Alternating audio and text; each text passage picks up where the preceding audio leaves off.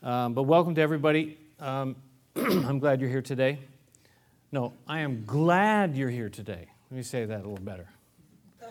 But this vision, this vision, uh, you know, from God, really, that's really what, what we've been talking about. We, have, we, we need a vision from God for our church, but we need a vision from God for our own lives as well.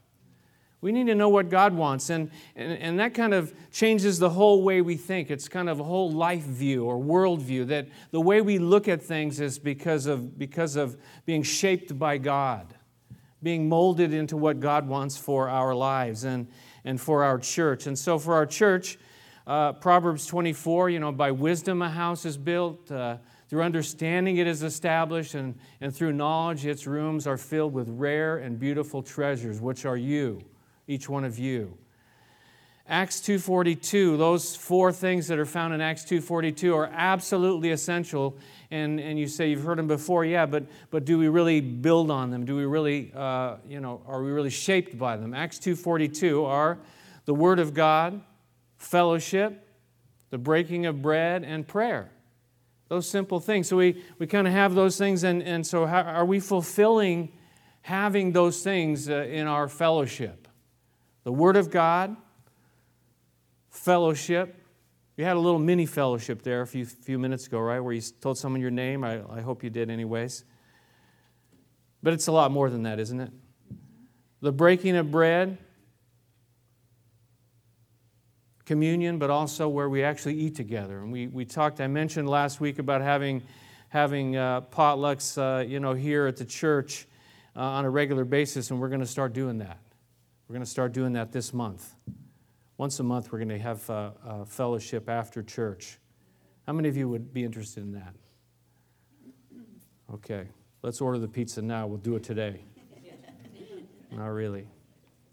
And then prayer, where we have prayer, and, and, and she mentioned about the special family prayer, where God answers prayer. And, you know, I, I heard some testimony from Sandy last night about, about prayer, how God answers these prayers is just phenomenal. And we know it from Wednesday night too, where we have prayer and God just hears our prayers and answers in incredible ways. And she was telling Paul and I about, you know, that, that you know, there's just something happens when you pray. And that, so that's part of who we are. That's part of the vision. So the other, the, the last scripture that, that uh, fits into this of these three is uh, found in Zechariah chapter 11.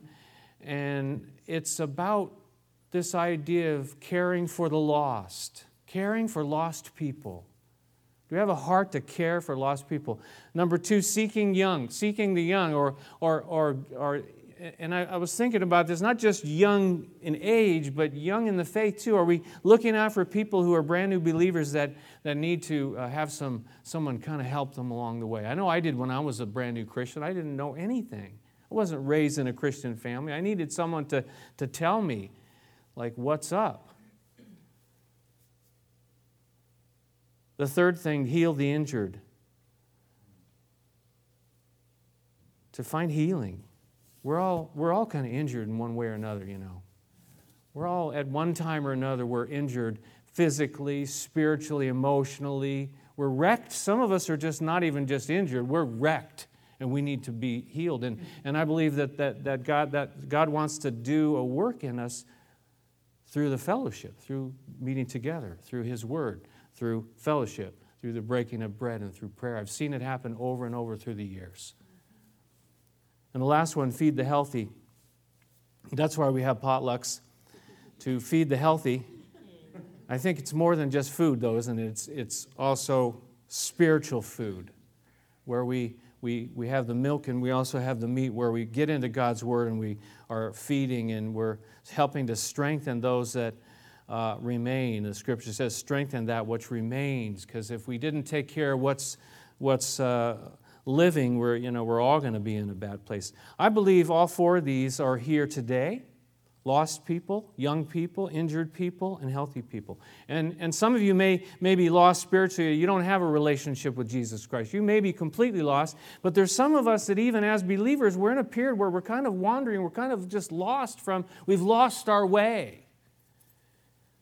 There's people here today that are young in the faith, and even young children are here today.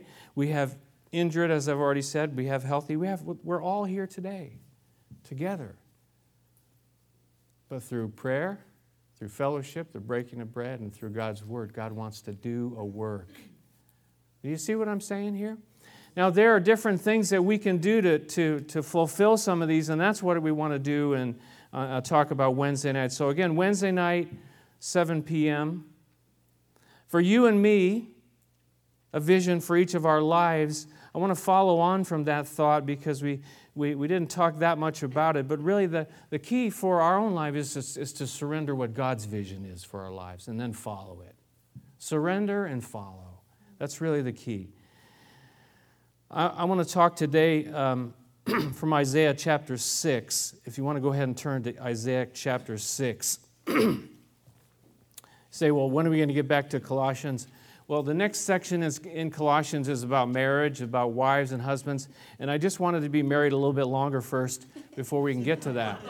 So I'm, I'm just putting that off just a little bit because um, it's kind of a big subject, and I, I, I kind of want to get that right um, before we get there.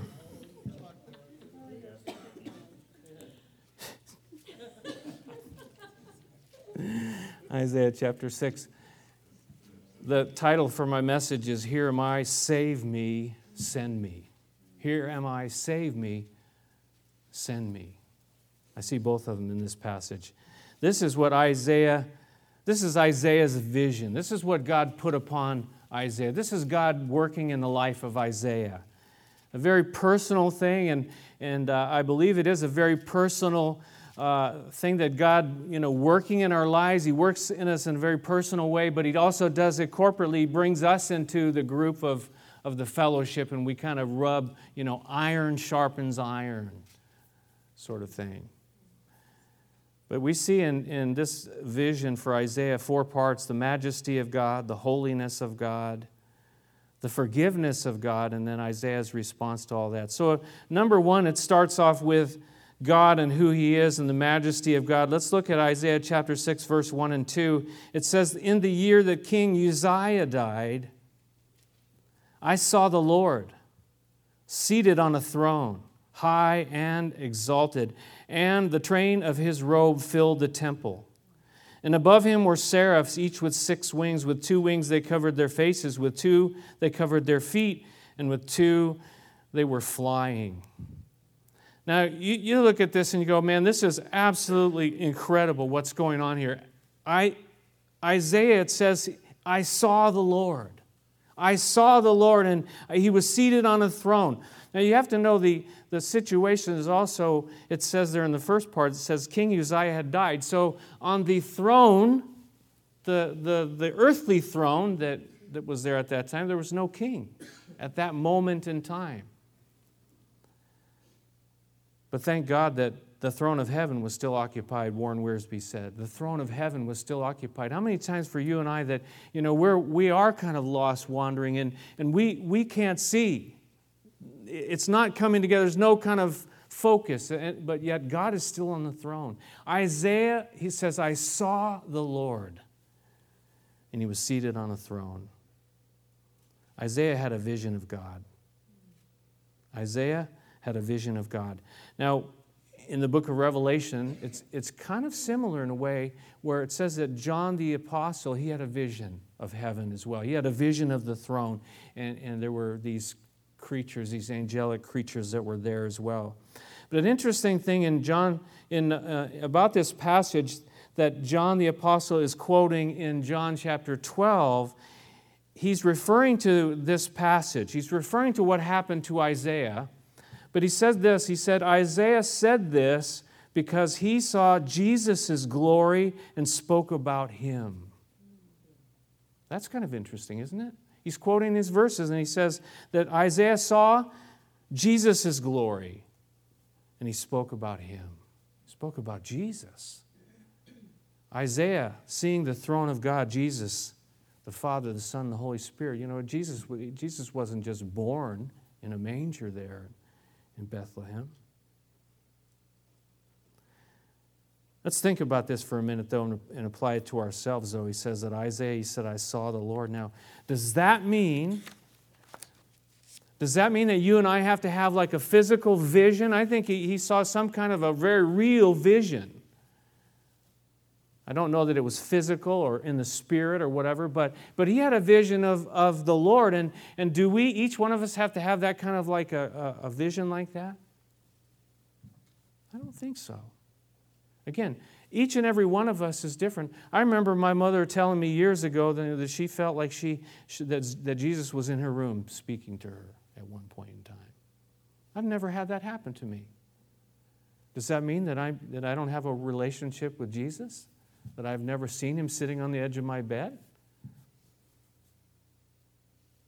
But having said all that, I think that we need to see the Lord in our lives. We need to, we, we've got to start there. We've got to, we've got to seek the Lord. The Bible said, Seek me and you will find me. Seek me with all your heart and you'll live. The Bible says to seek after God, to, to, to, to go after Him. And I believe, and, and I'm going to leave it up to Him how He fulfills that, but that you and I need to see the Lord. We need to have a relationship with Him. We need to meet with the Lord Jesus Christ. We need to meet with God Almighty, or we have got absolutely nothing. Paul met with Jesus on the road to Damascus, did he not?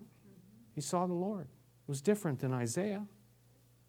What is it for you? I met with Jesus Christ back in San Diego, California in 1976, and in September 1st, I, I went and, and I said, Well, if, if you are who they say you are, well, you know, I sure, I want to try that. I, I, you know, what have I got to lose?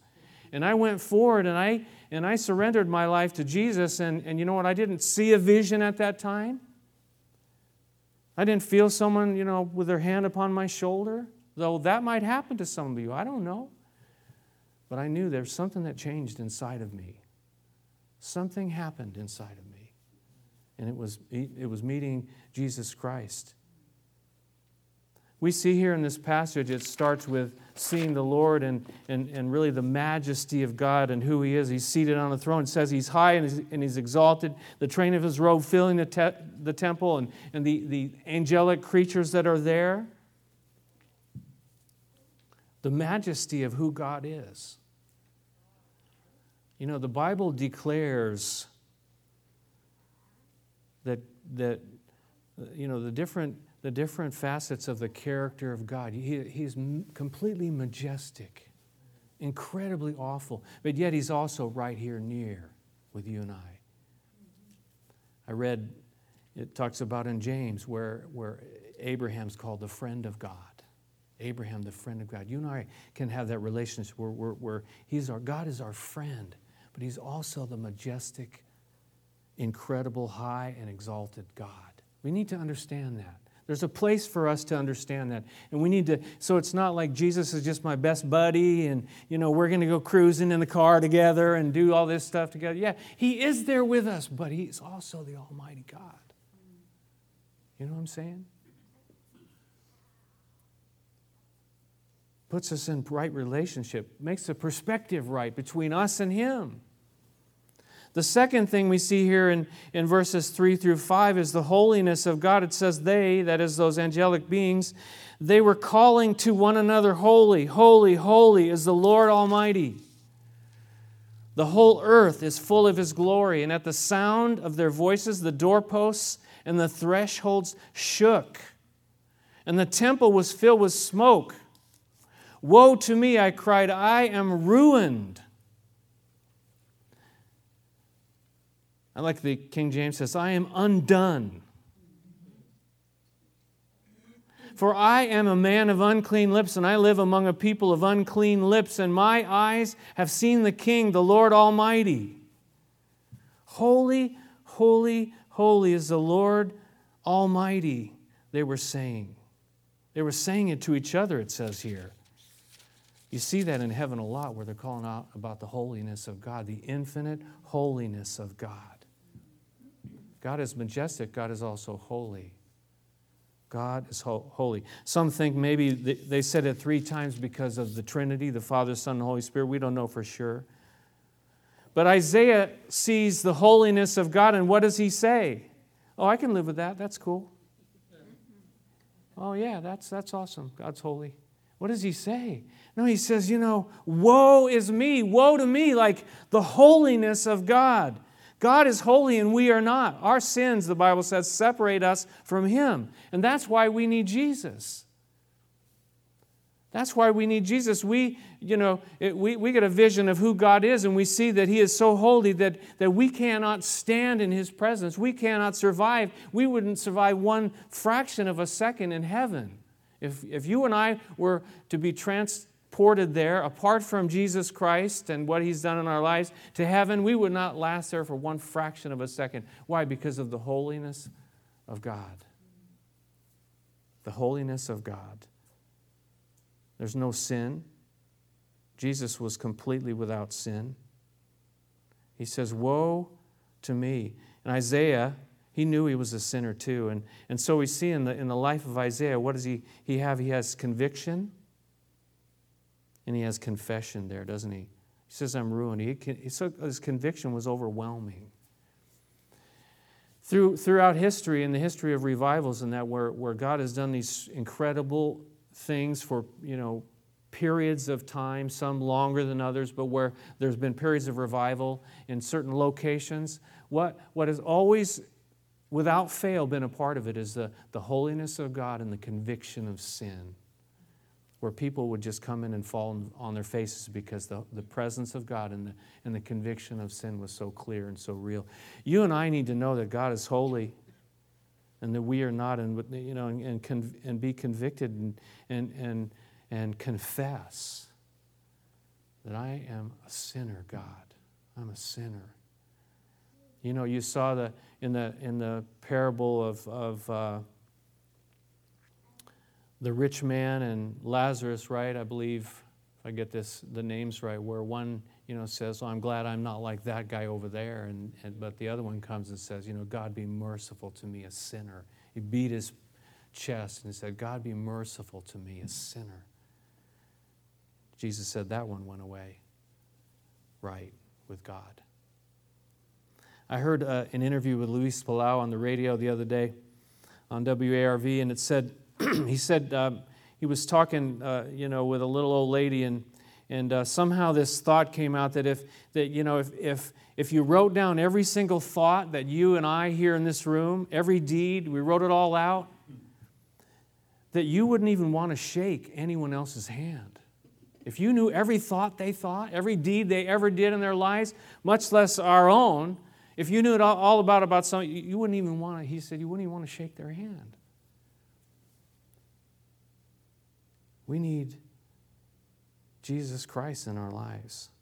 Warren Wiersbe said, A true vision of God and His holiness always, always makes us realize our own sinfulness and our failure. Now, you say, well, you're getting kind of heavy and all that, you know, sinfulness and, and all that. Well, you know, if we stop there, that would be the case, but we don't stop there, and God didn't stop there. God loved us so much, He sent His Son to pay the price for our sins. And, and we see here in this passage, it doesn't end there either does it? It says that we're going to get to the next one, number three, about the forgiveness of God. And that's where we find the forgiveness that comes through Jesus Christ. Look at verse 6. It says, Then one of the seraphs flew to me with a live coal in his hand, which he had taken with tongs from the altar. And with it he touched my mouth, and he said, See, this has touched your lips. Your guilt is taken away, and your sin is atoned for. If we just stopped at the sinfulness of man, it would be pretty depressing. It would be pretty hopeless. It would be like, why are we going to talk about that? We need to understand that, though, because then we understand how big and how great and how awesome it is that God sent His Son because we're lost and we're, we're, we're separated, and the sin has just wrecked us. But God sent His Son. And here, God brought forgiveness to Isaiah the fire of God, the passion of God, that, that He wanted to take away that guilt. He wanted to atone for the sin in, in the life of Isaiah. He wants to have a relationship with you and me. That's the bottom line. He wants to have a relationship with you and me. He wants to have a relationship with you badly.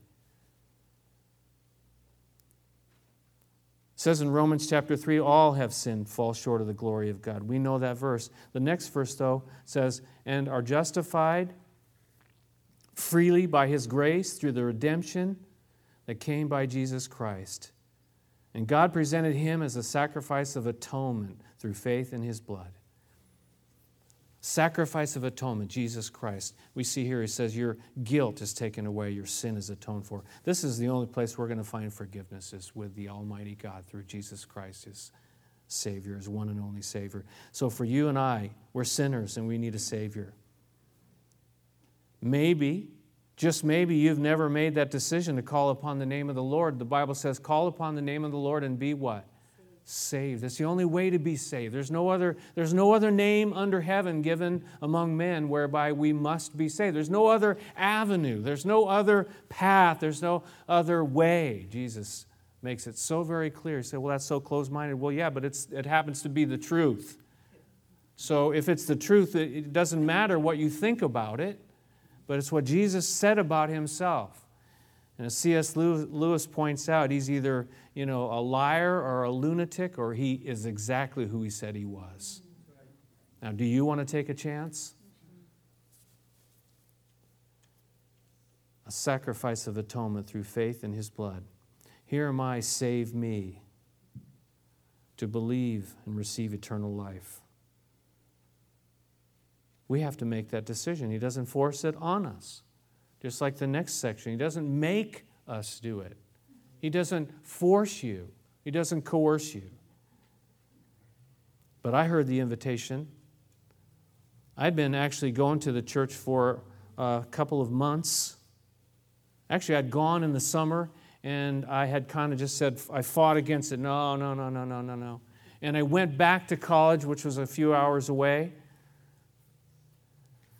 I went back to college in uh, started the, the next semester and, and, I, and, and like i said i was lost. I knew i know what it feels like to be lost. I was completely lost. I went back to college right? I had heard the gospel. I had fought against receiving jesus christ and during the summer i went back to school. I got to school. I, I was in these classes and, and, and i dropped out in the middle of the semester. Now i had you know all the um, financial aid you know from from need based to um, feeling sorry for me based. Uh, I had, it was all taken care of. You know, I didn't, you know, and I dropped out of school, right? Uh, and I still had to pay some bills and stuff. And I went, I ended up, believe it or not, I went, ended up going to the Holiday Inn working in the kitchen washing dishes. I mean, so I'm in there washing these dishes. And it, it's, you think of the story of the prodigal, it's like you wish you could eat off those plates. You know what I'm saying?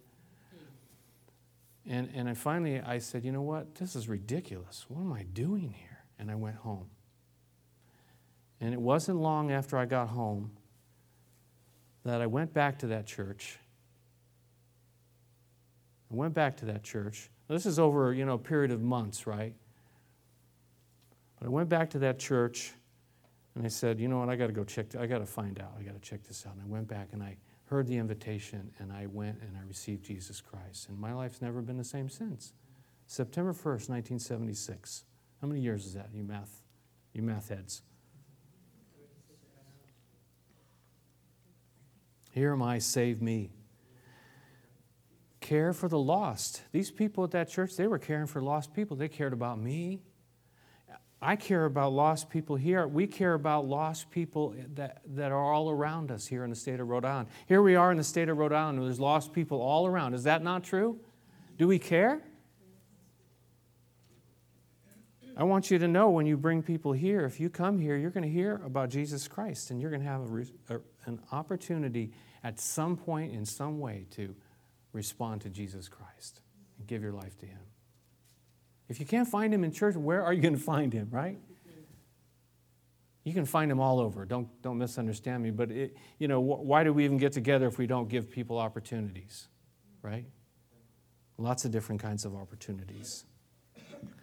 Point number four Isaiah, you know, is touched by the power of God. He sees his majesty, he sees his holiness, he knows he's utterly sinful, and but God touches him and, and uh, takes away his guilt and atones for his sin, the forgiveness that comes. There's something about being forgiven, and, forgiveness is a very powerful thing.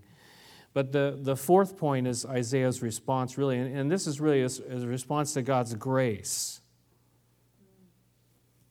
And ver, verse 8 And then I heard the voice of the Lord. It says in, in verse 1, you know, he says, I saw the Lord, and now in verse 8 he says, Then I heard. He sees and he hears the voice of the Lord, saying, Whom shall I send, and who will go for me? Go for us. Excuse me, I misspoke there. The Trinity, right? Who will go for us? It's there again. And I said, Here am I, send me. The invitation of God. Who, whom shall I send, and who will go for us? And he says, Here am I, send me. Those are incredible words. Here am I, send me. Think about that in your life and what God wants to do in your life. And, and as I said earlier about the vision for our lives and surrender and follow, it's, it's got to start with a heart like this, like the heart of Isaiah. Isaiah was touched by God Almighty. But then God said, Who will go? And he said, Here am I, send me. Here am I, send me. It's got to be it's got to be really at this place where we are completely available, where there are no conditions, someone said the other night. No strings attached.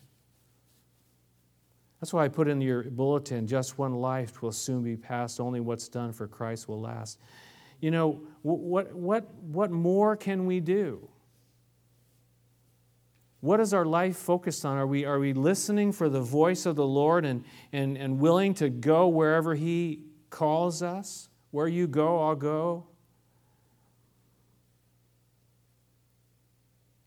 I, you know, you, you, many of you, I'm sure, have heard about the idea of availability versus ability. And in Isaiah, you could say, you could, you could see it in these verses. Isaiah is making himself available. But did Isaiah have this incredible ability? No, he, he was just flat out here. He says, Woe is me. I, you know, I'm ruined. I'm undone. Who am I?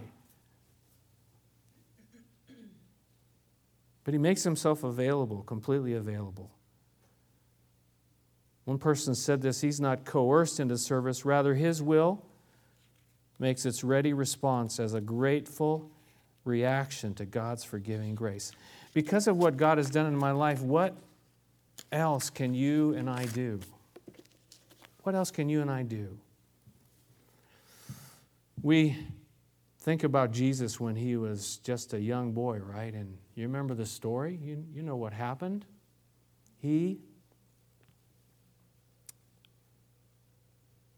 went into the speaking with the elders and the spiritual leaders, the teachers, and all that. He was in there, and, and his family didn't know where he was, right? And they heading back home, and they realize, oh man, where's Jesus?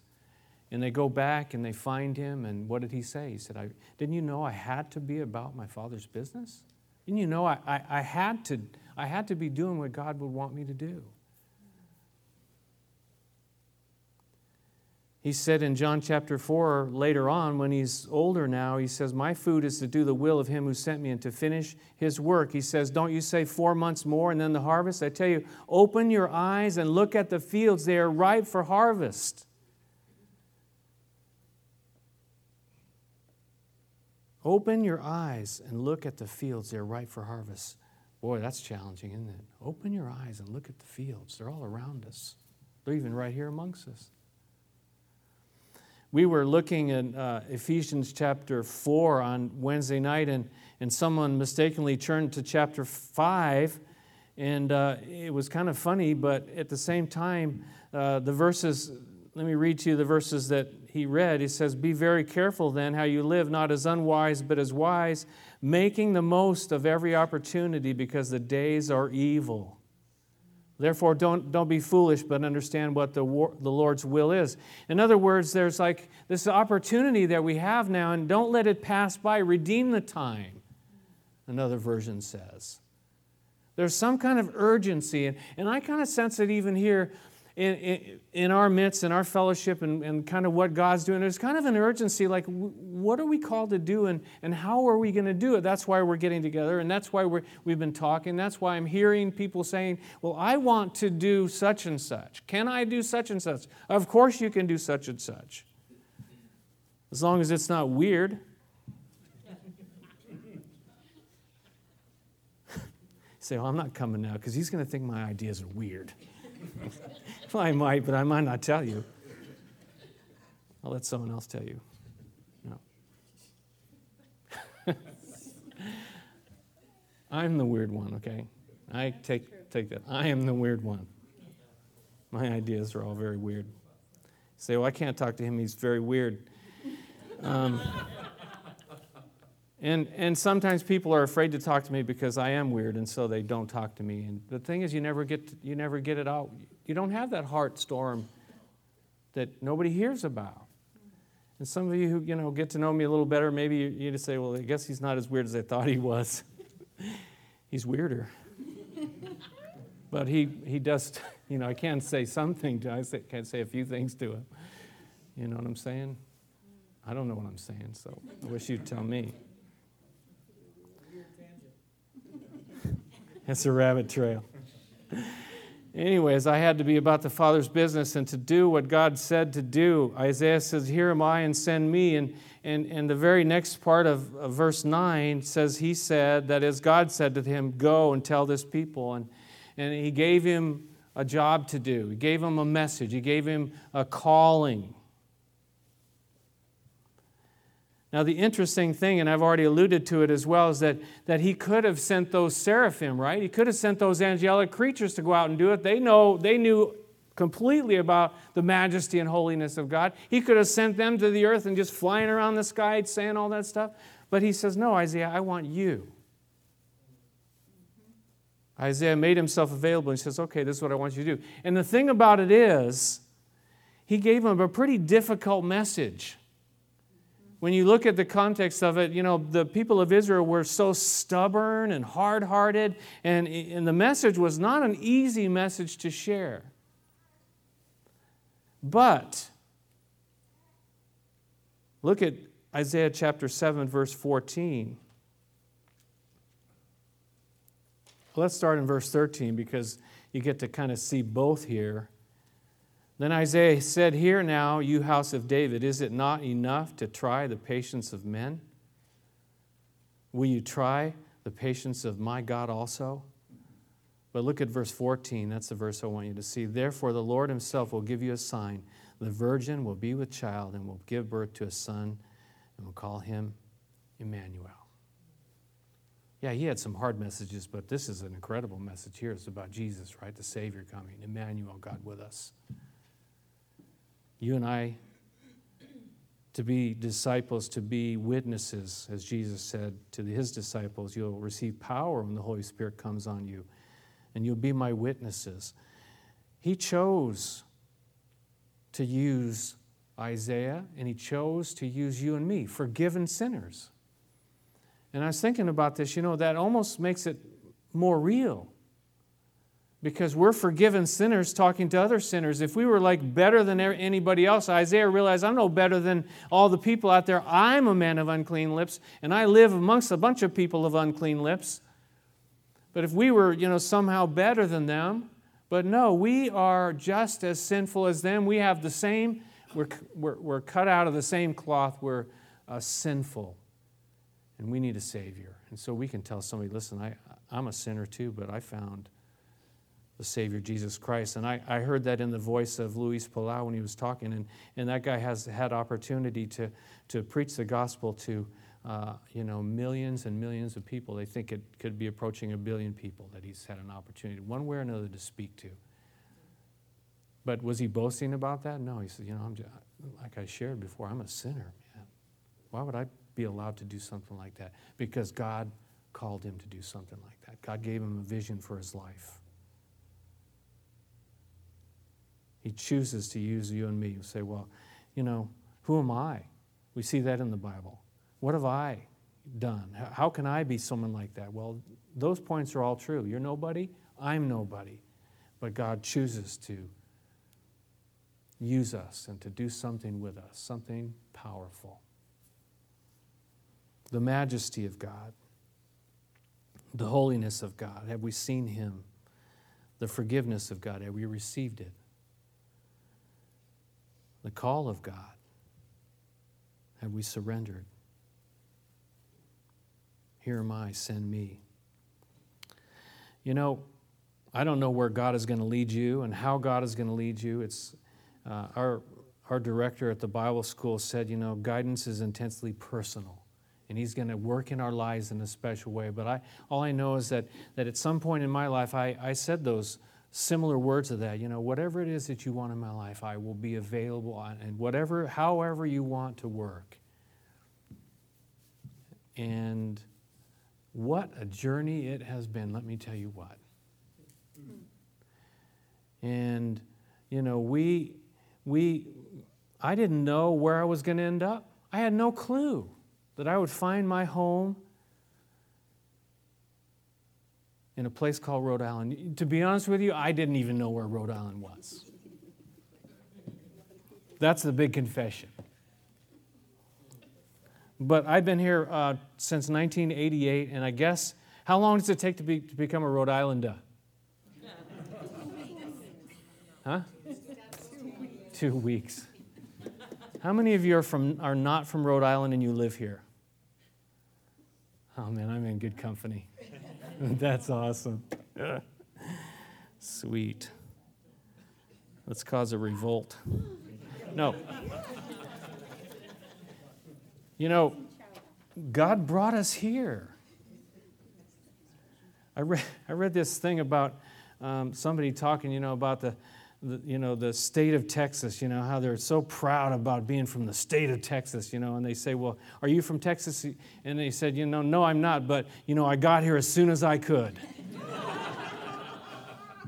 you know, it's not about Texas, it's about being where God wants you to be. And, and for me, uh, you know, I got to Rhode Island as soon as I could. I didn't know it at the time, but I got here as soon as I could, and I've been here. I tried to leave once, and I had to come back. I surrender all to Jesus. We, some of you have been around a long time and, and you remember we had a big old station wagon, 1975 Buick station wagon in 1988. So it wasn't that old then, but it was pretty old. And it was massive, and, and like the metal was so thick on those, those, those things. It was like a tank. Like a tree fell on it, from next door neighbor's house. It didn't like my other car was like all smashed up, windshield broke, and that, it hit that car and it was like there was a little little scuff on there. but we we loaded that car up and we put a little U-Haul trailer on the back of it and we and we we just started driving. We're going to New England. I didn't didn't know where in New England. We were going to go somewhere in New England. We started driving that car and you know, God protected us on the way. We could have had a bad accident. There was a part, there was a, a tie rod was just loosening and loosening, and, and that thing could have spun off. And we had five kids in the car and a trailer, and, and you know, who knows what, how fast I was going. Um, so we came to New England, and we had, oh, I think, four or five different contacts. And so we kind of thought, well, okay, it's going to be Connecticut. There's some people we had, you know, we had four or five different contacts in New England. We'd gotten from different people at different times. And I won't go into every detail, but we, you know, we went to each one of them in the end. God said, I want you to, I want you here. This is where I want you to be. And we're here. We're still here. I wish I had that car though. That car was awesome. But the catalytic converter got all plugged up, and I had to drill some holes in it, and then it just did some just didn't wasn't right about it, so I had to get rid of it.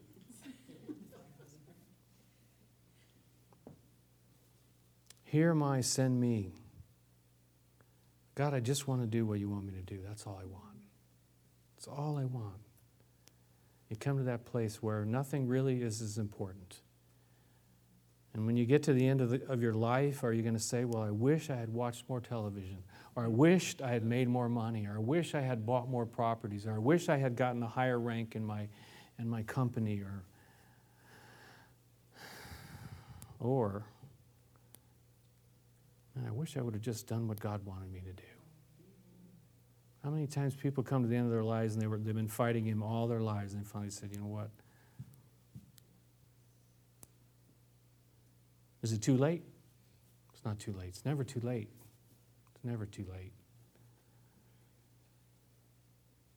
I'm going to ask the worship team to come up and, uh, and lead us, and uh, we'll, we'll pray together.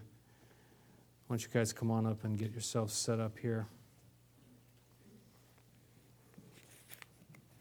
Here am I, save me. Here am I, send me.